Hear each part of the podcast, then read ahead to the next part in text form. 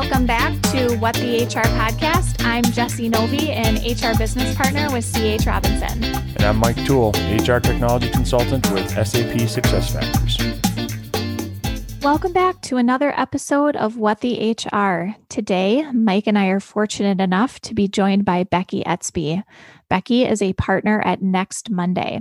And Next Monday is a company that offers individual coaching, peer groups, and events to help connect and inspire a life with no regrets. Before joining next Monday, Becky was the Senior Vice President of Human Resources and Organizational Development for a privately held employee owned grocery retailer. And there she led strategic initiatives and teams that were responsible for recruiting, retaining, and training talent. In our time with Becky today, we really focused on the importance of servant leadership, specifically about being curious, being an empathetic leader, an attentive, and a humble leader. And Becky gave us lots of really good nuggets of information that, frankly, I know I'm going to bring back to my workplace. And I know a lot of you are going to want to put into action immediately as well. So I hope that you end up loving this episode as much as Mike and I did.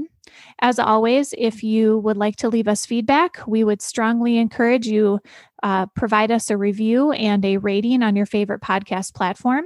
And if there are individuals you would like us to interview and or topics you would like us to cover, you can reach out to Mike and I on LinkedIn, or you can send us an email at podcast at tcshrm.org. That's podcast at tcshrm.org. Happy listening.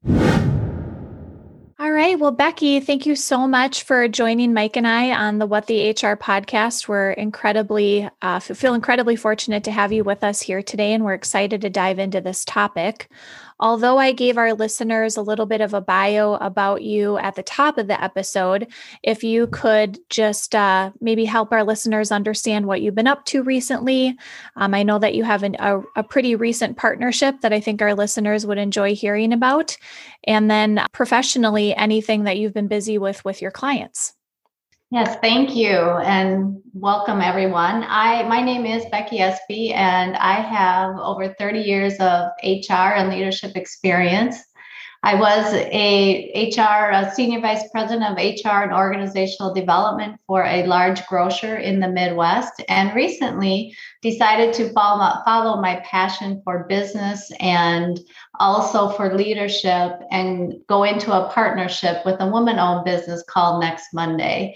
So my current focus is really on growing next Monday into the Minneapolis market. And I'm looking forward to connecting with women for executive peer groups and also, you know, helping women through events and all kinds of other things with living a life of no regret.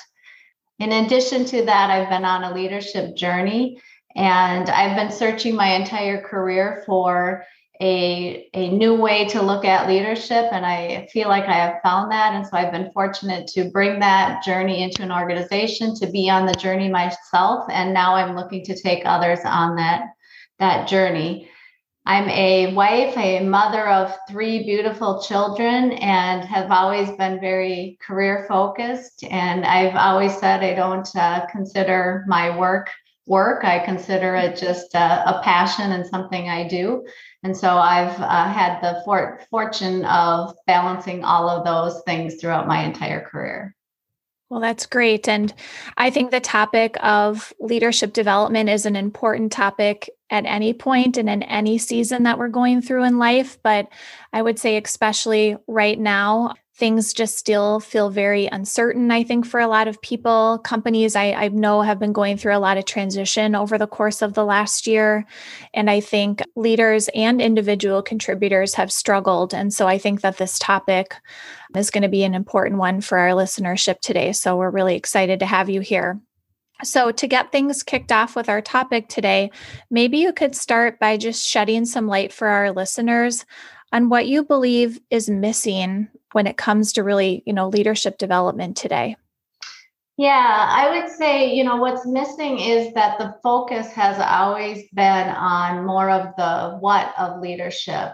And what I mean by that is leadership development programs are so often about the skill side of things making someone more strategic or how to how to motivate your staff or how to you know staff your department and really focused on more of the what. And i think what's missing is really that it's the who of leadership. And it's so critical that we focus on who we are as leaders and not not what we do. You, we have we have to have both but if we focused on more who we were and the time and attention that we gave to our employees we would be those leaders that are worth following.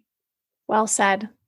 So, what are some things that you've done with your clients on that topic to maybe help others identify that or or see that? Because I think it is easy for people to get caught up in maybe uh, your history uh, as a leader, or maybe perhaps not as a leader for individual contributors that are maybe seeking out leadership opportunities inside or outside of their organization, or individuals that have maybe taken a very you know, kind of boxed in approach, if you will, to how they think about um, showing up as a leader and making change within their organization or on their team. Yeah, so becoming, you know, a leader or a who leader, I'll call it, and focusing on the who really takes three things and it takes depth, community, and time. And the depth part is that you've really got to go deep and, and look at yourself. So you've got to kind of like pick up that behavior rock. We're not trying to change people's performance but we're trying to get them to pick up their own rock and look underneath and find out kind of what are their motivations and the perceptions that have them behave as leaders the way they behave. And the community part is really about uh, through through the journeys that we lead our clients on the community part is pairing them with a small group of other leaders that they can engage with on a weekly basis and learn from and journal with and it really holds them accountable to taking the time to really do the work of the journey because it is a lot of work to focus on who you are. And this account it's like an accountability group but it's also a group that you can really reflect with and learn from. So it is about so much more than accountability but but it's about both. And then the last one is time. So going on a journey to become a better to who does take time because you have to invest. And so often our leadership development programs, everybody kind of wants that one and done. And you go to a leadership program, you get all excited and you take all these notes and you come back to your office and you put that notebook away and you don't think about it again. This is really different because you're practicing daily who you are and how you want to show up for the people that you lead and so you are doing the work real time and it benefits you, it benefits the people you're leading, and quite frankly, it benefits your family as well. Yeah, everybody wants a silver bullet, right? Just get it done, fix me overnight. That'd be that'd be the best. But if we back up a little bit, Becky, can you talk a little bit more about what you mean by the what versus the who? I, I mean, it's somewhat self-explanatory, but some examples of I think I understand the, the, what part of it. Like, what am I supposed to be doing as a leader? But when you say who, what like what am I really searching for? Or what are you helping your clients find? Yeah, so there is a lot of research that has been done on what makes a leader effective.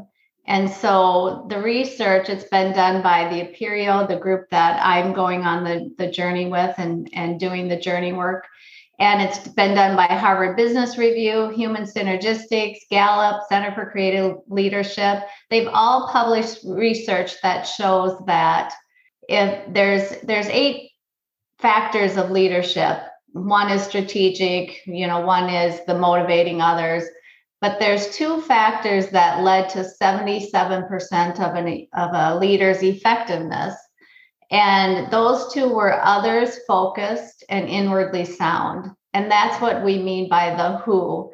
If you work on being others focused and inwardly sound, all of those other things still have to get done because that's part of being a leader, but they actually will become easier because you are gaining the trust by focusing on others and being inwardly sound, being consistent as a leader, you know, not blowing up and being just a, a, a really a person that people want to follow, you gain their trust, you gain their loyal, loyalty, they're more engaged with the organization. So there's a true ROI for becoming a WHO leader.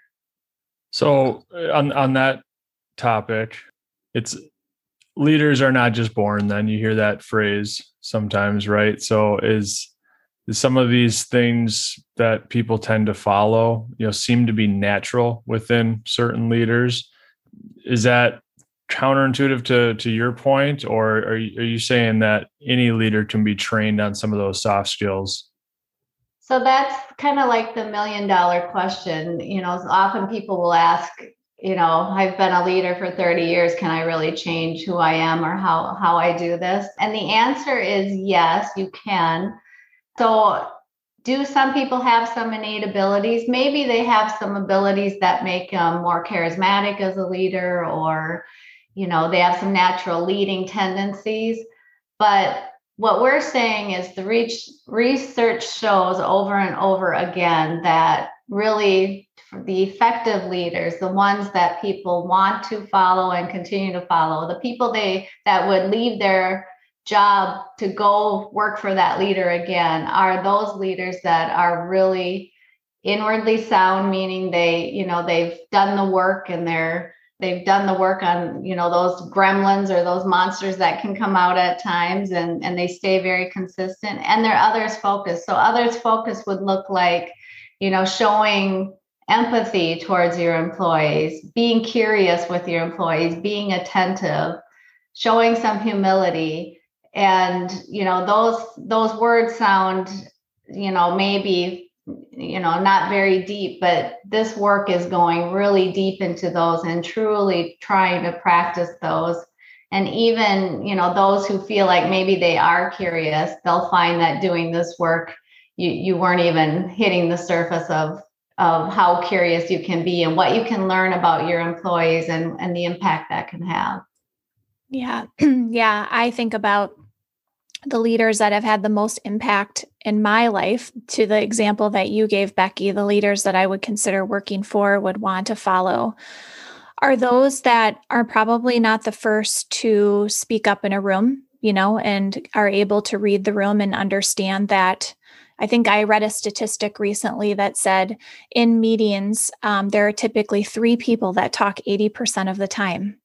And I think we can we've all probably been in a situation like that or we are a part of teams where you know there's three or four people that do most of the talking and i think strong leaders know that they don't have to be the ones that have all the answers and they hire good people around them to help come together and make collaborative decisions and that they can humbly say out loud I don't have all the answers. That's why I have you in this room to help me. And they can apologize when they make mistakes and they can identify what their weaknesses are. So, are is there some work and we don't, you know, you don't have to give away all of your secret sauce on this podcast, but you know, are there some things that you would feel comfortable sharing with our listeners on what some of the exercises are that maybe you would do with your leadership teams to help them peel away the layers of that onion and maybe do some self-reflection on those topics? Can I hey, really, really quick? I I don't want to forget this, and uh, just before we move on, I, I did want to circle back because um, Jesse asked a question right in the beginning, like, what are people missing, or you know, what are they doing wrong? When we talk about a good leader and what it looks like, I think we it seems like we always agree on what that looks like. Most people just kind of have that feeling of the people that we like, and we talk about empathy and and being curious and humble and whatnot. So why is that not what companies are training to. I've been in leadership, I've been in those trainings. There's a little bit of it, but it's it's there's a lot of like tactical issues that they try to tackle. So before you answer the question, I just I, I, you know I wanted to jump in there quick, Beck. You why is it kind of the traditional way of leadership development to not focus on those things? I think the the issue is time for one thing, because working on this kind of you know more of the inside and the who you are does take more time so like i said it's oftentimes an organizational wants to buy that boxed leadership program or the silver bullet or the one and done, and those feel good and they feel concrete. The problem is they just don't always have a, a ROI or they're not sustainable. And so it, the time in, that it takes to invest and the commitment to that, you know, executives, executive teams are very busy and leadership is busy and they often don't, you know, they'll say, I would love to do this. I would love to take the time, but I can't afford to because I just, I just don't have it. And I would say you can't afford not to because the ROI and the impact on your employees would be so freeing and would give you you know all the time back that you need because you would actually be growing this trust with your employees and they would be producing a lot more because of the engagement and, and the loyalty. Mm-hmm. thank you. Sorry to cut you off there jess. That's okay. Would you like me to repeat it? Hmm. yeah. Um, so essentially what i was getting at was that leaders the whole idea that you mentioned about you know humility and self-awareness and understand and then the, the example that i gave around you know a strong leader understanding that they don't have to be the first person to speak up or the first person to provide uh, an answer to a question or to a res- you know provide a resolution to a problem. What are some things that you do in your workshops or through your coaching programs that help create maybe some of that self awareness and peel away some of the layers of that onion for leaders where these characteristics haven't historically come natural to them?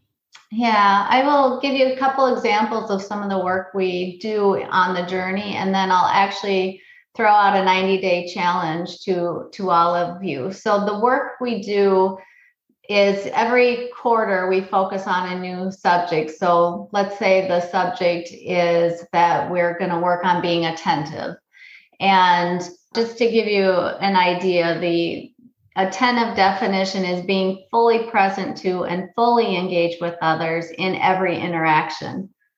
And that sounds, we all think we know what the word attentive means, but that one hit me like in every interaction. Imagine being attentive to everyone that you interact with all day long, every time.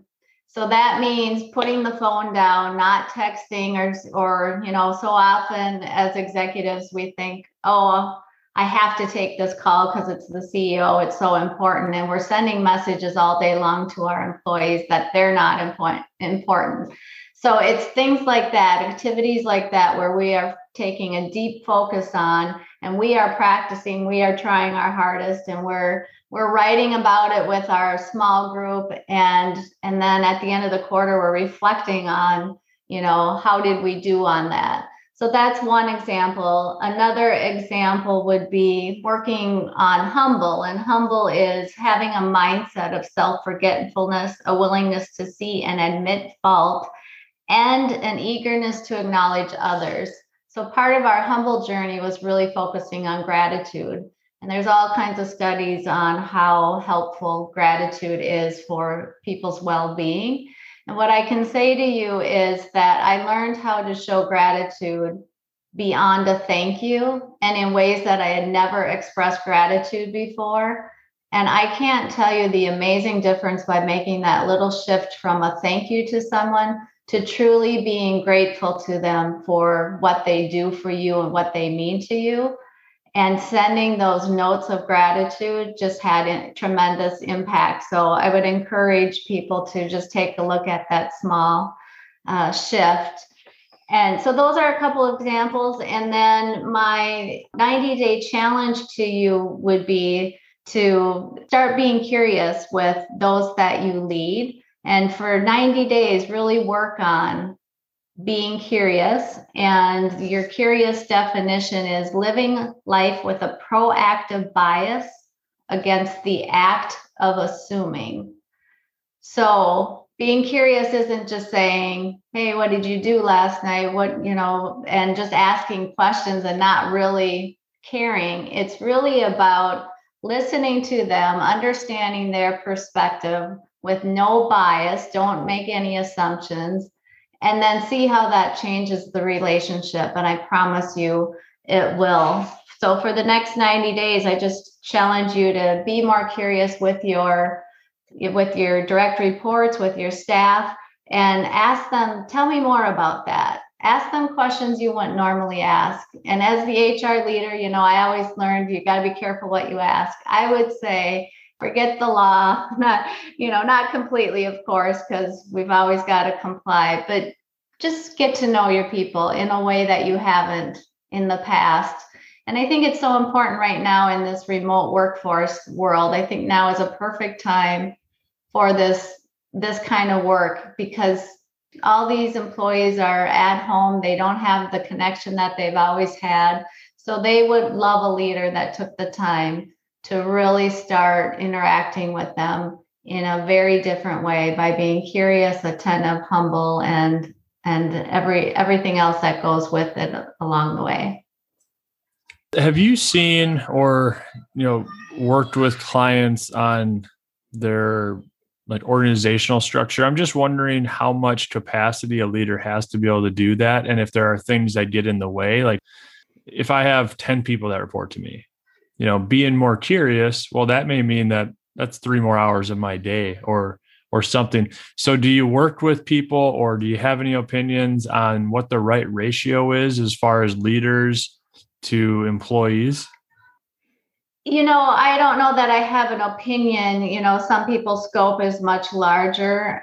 You know, 10 employees when it comes eval time and all of that gets complicated. However, what I would say again is that the more the more employees that you have, the more it benefits you to take the time to get to know them, gain their loyalty, gain their trust. Because you know your job as a as a leader really is about taking care of the people. It's really not about getting the task done. You're relying on them to get the task done. And i think sometimes we think our job is to get the get the job done and so if you if you switch your focus to really taking care of the people and meeting their needs day in and day out and making it easier for them then you will be able to deliver so much more. So, from a time standpoint, the work I'm talking about, it doesn't matter if you have five, 10, or 50 people. You're practicing these skills and you're going to learn to use them on everyone you count, encounter. And so, you know, a lot of the work we do on the journey is work you you can do it on your your it's going to rub off on your family relationship, your friends, people in the community. You know, we're working on Agapone right now, which is really about love. It's selfless love for others and, you know, beautiful stories of individuals on the journey helping a, an individual was disabled at the bus stop who the bus driver didn't want to let on the bus. And because she was on the journey was thinking about this how can i show this selfless love? And she went and helped the gentleman and made sure he was able to to get home. So it has an impact both professionally and personally and so again i would say it doesn't it's not so much about how many people you have but it's about practicing these and it's just who you become yeah, I was going to make the correlation between personal and professional. And you guys have maybe heard of like the sourdough theory before, but sourdough has to be fed every day in order for it to grow and to become into a delicious loaf of sourdough. Mm-hmm. And that's what leadership is like, right? You have to feed your people every day and you have to show up for your people every day. And then that waterfall effect will happen where your team will just start to work maybe even more or more effectively or more efficiently because you're feeding it every day just like you feed a friendship relationship or you know a romantic relationship that you have with a spouse or a significant other. So i really like that correlation. One thing that i wanted to go back to becky before we move any further was the comment that you had made about gratitude. So for some that might feel very it might come very easy for them and that might be something that's already built into their normal leadership practice. But for somebody who hasn't exercised that gratitude muscle historically, can we can we give our listeners an example? You know, you said you you talked about the difference between thank you and gratitude. Would you describe the gratitude as just going that extra mile to be very specific about telling that employee what you're thankful for and how they personally impacted you or would there be another example that you would give to demonstrate that? Yeah, I actually I'm going to start with a personal example because of the impact it had. So my mother-in-law is 80 years old and she's been quarantine quarantining for way too long and by herself and I decided she couldn't come for Thanksgiving because she's been afraid to go out. And so I decided to practice gratitude with her. And I have sent her countless cards over the years and thanked her countlessly and told her what a wonderful mother in law and mother and grandmother she is. But I switched it this time to true gratitude. And I wrote her a list of I am grateful to you for allowing me to you know marry your son and and you know all of those so I, I switched it to just really describing to her what she's done for us you know for for when she always she took care of our youngest and and really spelled out gratitude. And what i got back from her was a voicemail because i missed her call and it was true tears of like, wow, no one has ever said it to me like that before. And how grateful, and I don't have words, and it means so much. And she was truly moved. So it's just that difference between, you know, we all say, thanks, you know, thank you, employee, for doing the thing, right? But maybe it's thank you, employee, for all of the time and effort you put into that presentation. I know you've been going through some struggles personally and you've been working through all that. And yet you devoted all of this time because you're so loyal to the company. And I have to tell you the impact that had on the organization.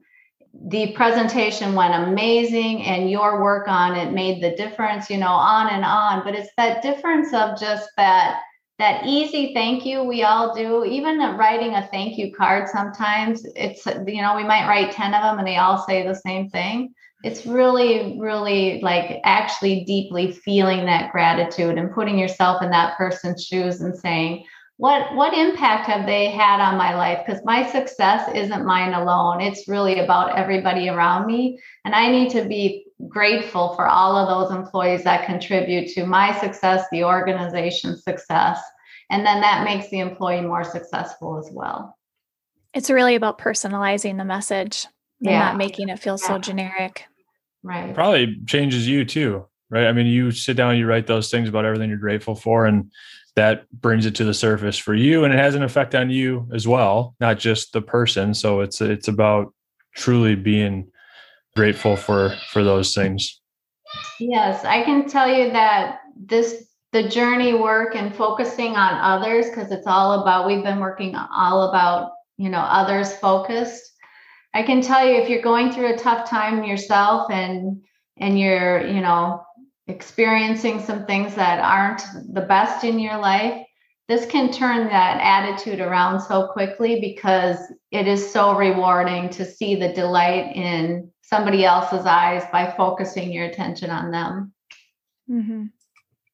So we have a lot of different generations in the workforce right now. Some of this, you know, being a millennial, it, it sounds touchy feely on, on some levels, right? And that we kind of brought that into the workplace and we were met with a lot of criticism a few, you know, a while back.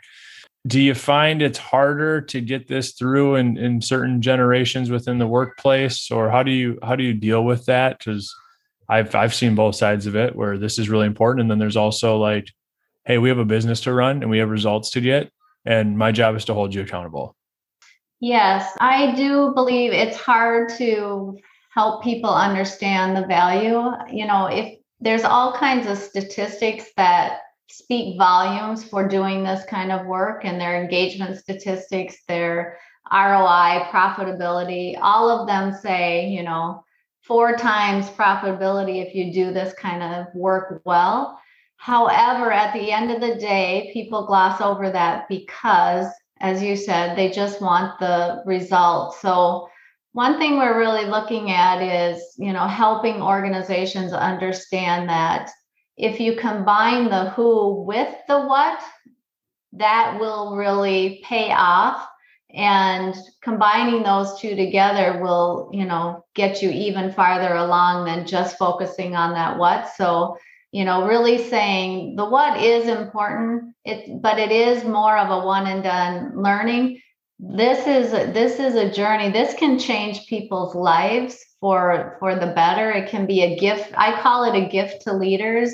Uh, even if they're closer to retirement i call it a gift for their families as they go into retirement because it does change it changes who you are by doing the work. I've used this term quite a bit when I've done coaching or have had, you know, even just one on one conversations with leaders who are struggling about the concept of leading a legacy and not just leaving a legacy. And that, so what you just shared there, Becky, really resonated with me in that regard. You know, what is some advice that you've given to leaders in the past that just say, I'm too busy for that, or my schedule doesn't allow for that? I mean, is it as easy as you just need to be proactive in carving out time and or retooling your schedule or are there other kind of tips or suggestions that you've provided them you know i always like to talk about you know coaching mentoring is it should just be in the moment right and so this doesn't mean you have to go and schedule all this extra time with your employees but coach in the moment, be in the moment, and take those opportunities with the already scheduled one on ones and just be more curious and practice these things. One thing I would I always recommend though is with those one-on-ones, those are important to your employees. And so if that's your if that's their time with you, honor those. And don't be late, don't reschedule a million times. Now emergencies come up, we all understand that, but you that you know people start looking at you as what kind of leader you are by how reliable you are and how committed you are to them and so send the right message and so again i would just say that really just incorporate this into who you are and every meeting you are in every interaction you have and then it doesn't have to feel like it's adding a whole bunch of time now we do practice certain things on the journey. So we do ask that you practice and then journal. And so there is some time commitment there. And but overall, you you can just incorporate it right into the work you're doing every day. So I'm listening to this. I have leaders that are in my mind that I'm like, hey, they need to work on this stuff. How do you bring this up? I feel like that's a, a tough thing to push. Like, I, you know, I lead leadership and development at my company, let's say. And I've seen this in the past where it's like everybody kind of knows this leader may need to work on some of these skills, but nobody wants to say that to him. Nobody wants to tell somebody that, hey, you're not humble, you're not curious, you don't really care about people. Are there some ways that you can get them to go through these things without confrontation?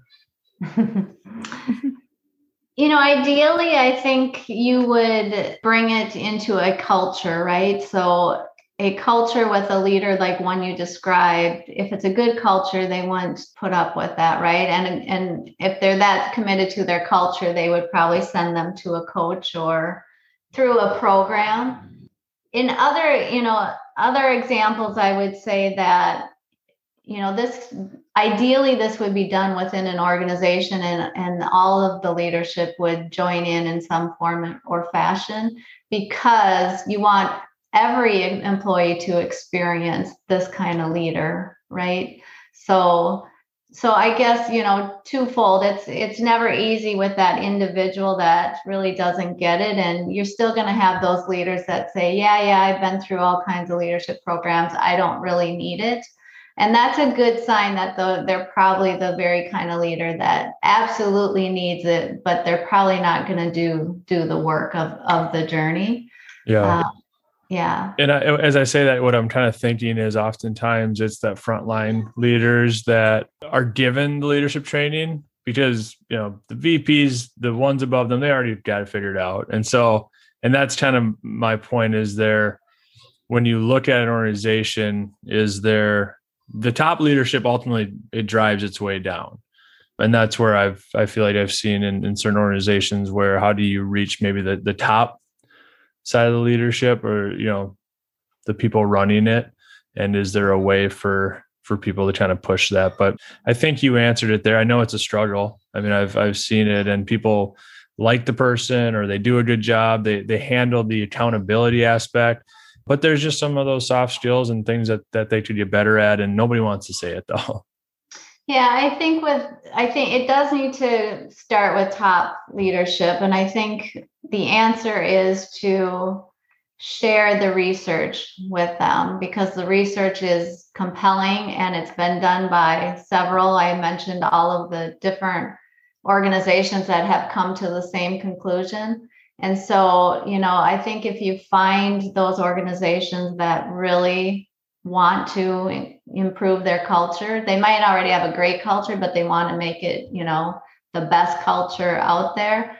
I think they are going to be open to this kind of work. And it might take longer for those that don't embrace a good culture and focus more on, you know, pure profitability then you know it might take them longer to to realize the value of it until maybe they meet a person or two that has gone through it and they can share their story with them yeah and i would also say sometimes conflict or uncomfortable conversations can't be avoided you know? Um, if if there isn't a, a larger initiative going on that leader should be approached and and have a very candid conversation about hey you know this is you know maybe feedback i've received or maybe it's something that came through an engagement survey or maybe it's just anecdotal feedback that's been fed to other people in the department about that leader not showing up as his or her best and you know uh, becky you had talked about how all of this is really a gift to leaders and i feel like feedback constructive solid feedback is also a gift whether well received or not. Yeah, absolutely. Yeah. So the other other question that I wanted to ask you about today is you know, as organizations are looking to hire a people leader into a specific role, you know, we talked about some of those important characteristics today, um, kind of earlier at the top of the podcast episode. Are there things that you would encourage a hiring manager to include as part of you know an interview or uh, an assessment that really tries to kind of get at you know humility and building trust and making time for you know leading people on their teams et cetera et cetera. Or if the answer is no are there other things that you would typically recommend to a hiring manager in that scenario? You know i haven't to be honest I haven't really thought about interview questions but it's a great question. I think what i would focus on and, and naturally do is is just ask them about you know their past leadership how how many employees they've managed and what did that look like? And i always like to ask what would those if i called them or when i call them what would those employees tell me about your leadership? And i do that throughout every job they have and look for patterns and see you know what kind of individual they are. And and usually you get a good glimpse into do they invest and spend much time? Are those employees still calling them? Have they brought other employees with them from other companies? And you look for those kind of things because people really do want to follow those great leaders. And so if they if they can't share much about their employees or or how they lead i think it would be a a sign that they're probably not going to be a people leader. Mm-hmm. And then for somebody that maybe hasn't been a people leader before, they've always been an individual contributor and they're looking to get into a people leader role. Do you think you would pose it kind of similarly, but maybe how you've showed up as a pseudo leader or ways in which you've led without the title? Yeah, I think if I was interviewing someone going from a you know, not leading people into leading people. I would really want to see if, you know, we've all heard the stories of the technical expert that gets promoted because they're so good technically and they have no people skills. So I would really want to ask, you know, why do you why would you want this role? What would be rewarding to you if you were to lead other people? What would that look like for you? you know, if you're interacting with with employees, how would you do that? How would you engage your employees? And I would also dig into whether they're ready to give up being the expert, because that often is part of the issue if they're not going to be a good leader. Yep. So I've got one more question, and then Mike, I'll turn it over to you if there's anything else you want to ask Becky before we kind of close things up. But, you know, Becky, you and I kind of had a conversation prior to recording this podcast about how women have been impacted in the workforce, specifically due to the pandemic. I think the statistic that I read kind of at the end of last year was that four times more women than men left the workforce in 2020 due to the pandemic and you know the the article that i read went on to talk about you know if we don't do something quickly to uh, close that gap, we're going to have some significant inequities uh, within the workplace going forward. And I know that your work is, you know, predominantly focused on people in leadership roles, and I know that this statistic affects women across the board, whether individual contributor or a people leader. But just curious if you have any thoughts for our listeners on what organizations can do to try to retain their female workforce and or their females in leadership positions while we're still navigating this pandemic and frankly after the pandemic and we go back to some form of new normal. Yeah you know i would recommend that organizations are willing to be flexible and to invest in the in the women leaders. I like to always say that, you know, oftentimes the men, the executives they do more from a standpoint of they're involved in some executive peer groups they're involved in maybe golf events or hunting and oftentimes the women either don't get offered the opportunity or they can't because they have all these other obligations at home and they just don't find the time. So i would just recommend organizations find a way to make sure that they're giving those women leaders those outlets in order to give them that break or support systems outside of you know i meet so many women who it's you know home home life you know doing whatever they have going on at home and now they're trying to be teachers on top of it and then work and there is just no time left. They don't have any me time and I think the organizations that figure out that they're going to figure out a way to to give that breathing room during the day, what you know, paid time to go do something that can fill their cup, I think they will be farther ahead. Yeah, I love that. Well, good. Well, Mike, anything that you were hoping I would ask or wanted to make sure we cover with Becky? No, uh, not, not as far as questions go. I do want to go back to what was the challenge again? The 90 day challenge is for them to be curious with their employees and really take every opportunity you can to ask, you know, what else and really dig in deeper to what an employee is telling you. So, you know, if they're at home and they give you, I'm fine, you know, asking more, are you really fine? And going deeper. And then, you know, the taking it a step further and journaling that and even even do it with a small group if you're if you're up for that but but just taking that true time to really try to get more curious and then and then seeing at the end of the 90 days what impact that had for on you and on the employees I love that because I always like something to be taken. You know, that we always give so much information. There's a lot here. If you want more information, like reach out to Becky. But as far as like taking something that's applicable and putting it in from day one. I love that. And, uh, and, and, you know, I, I think that it's hard to do those things and 90 days is a long time. And if you can get through that 90 days, it will change, you know, who you are for sure. So I, I love that. And I don't have anything else uh, as far as questions all right. Well, Becky, it was so great to have you on today. I know our listeners are going to love this content. I thoroughly enjoyed it and walked away with some things that I can bring back to my leadership team today as well. So, if our listeners have questions for you or would like to connect or would like to learn more about next Monday, what's the best way for them to connect with you? They can either go to next-monday.com and connect via the website. They can just, there's a, they can go on the website and connect with me directly. Or uh, they can connect with me via cell phone. I can give that out. It's 612 281 4064. Okay. And I know, I believe it was last week um, that you guys held a, a, a, webinar. Are there any other events coming up that you'd want to make our listeners aware of at this time, or should they just kind of follow along on LinkedIn?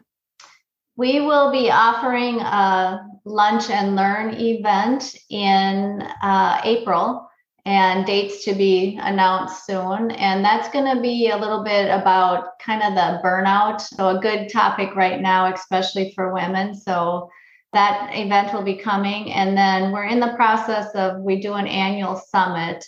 We did not do one last year because of COVID. So, we're in the process of planning for that and hoping to do one in the fall. So, a couple of events coming up and then more to come in the future.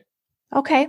So the best way to get information on the date and time would that be LinkedIn or to check in with the next Monday website? Yeah, if they go to our website and they join our our newsletter or our, you know, they join our email list, that's the best way to get notified. Okay, great. Well, thanks again, Becky. It was a pleasure.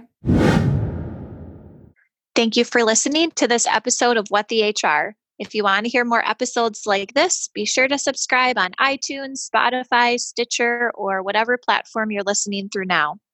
If you enjoyed the podcast, do us a favor and share with your network, your boss, or your CEO.